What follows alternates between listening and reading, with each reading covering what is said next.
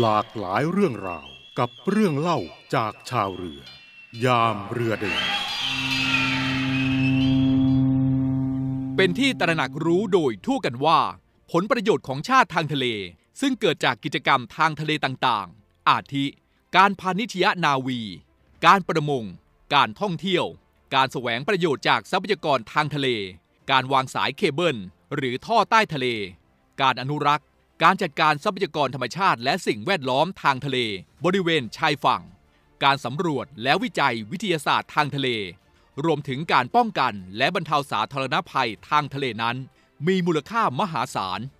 ทั้งนี้จากการดำเนินการกิจกรรมทางทะเลดังกล่าว อาจมีเหตุการณ์ที่คาดไม่ถึง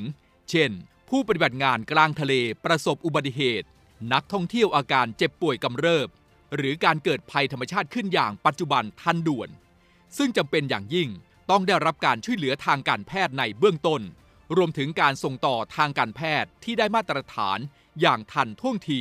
จนเข้ารับการรักษาที่โรงพยาบาลต่อไป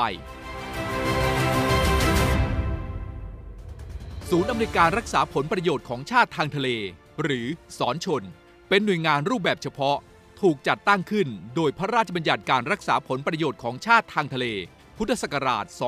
2562 ได้บูรณาการหน่วยงานหลักที่มีความชำนาญในการปฏิบัติการทางทะเล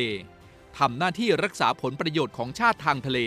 จะเป็นหน่วยงานอันดับต้นๆ ที่ได้รับรายงานและมีความพร้อม ที่จะเข้าช่วยเหลือผู้เจ็บป่วยฉุกเฉินทางทะเลดังกล่าว ทั้งนี้พระราชบัญญัติการแพทย์ฉุกเฉิน พุทธศักราช 2551 กำหนดให้สถาบันการแพทย์ฉุกเฉินแห่งชาติ หรือสอพช เป็นหน่วยงานในการพัฒนาระบบการแพทย์ฉุกเฉิน โดยมีเป้าหมายการพัฒนาหน่วยปฏิบัติการ และผู้ปฏิบัติการฉุกเฉิน ให้ได้มาตรฐาน ครอบคลุมทั้งทางบก ทางน้ำ ทางอากาศทั่วประเทศ ทั้งในภาวะปกติ และสาธารณภัยของประเทศไทยตลอด 24 ชั่วโมง ดังนั้น การบูรณาการความร่วมมือในการช่วยเหลือผู้เจ็บป่วยฉุกเฉินทางทะเล ให้ถึงโรงพยาบาลของทั้งสองหน่วยงานหลักที่เกี่ยวข้อง โดยการจัดทำบันทึกข้อตกลง เพื่อการปฏิบัติการฉุกเฉินทางทะเล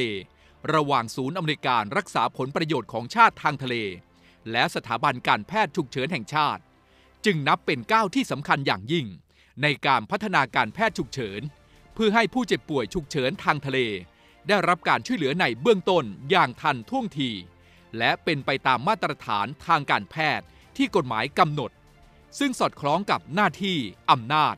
และความรับผิดชอบของศูนย์อำนวยการ รักษาผลประโยชน์ของชาติทางทะเล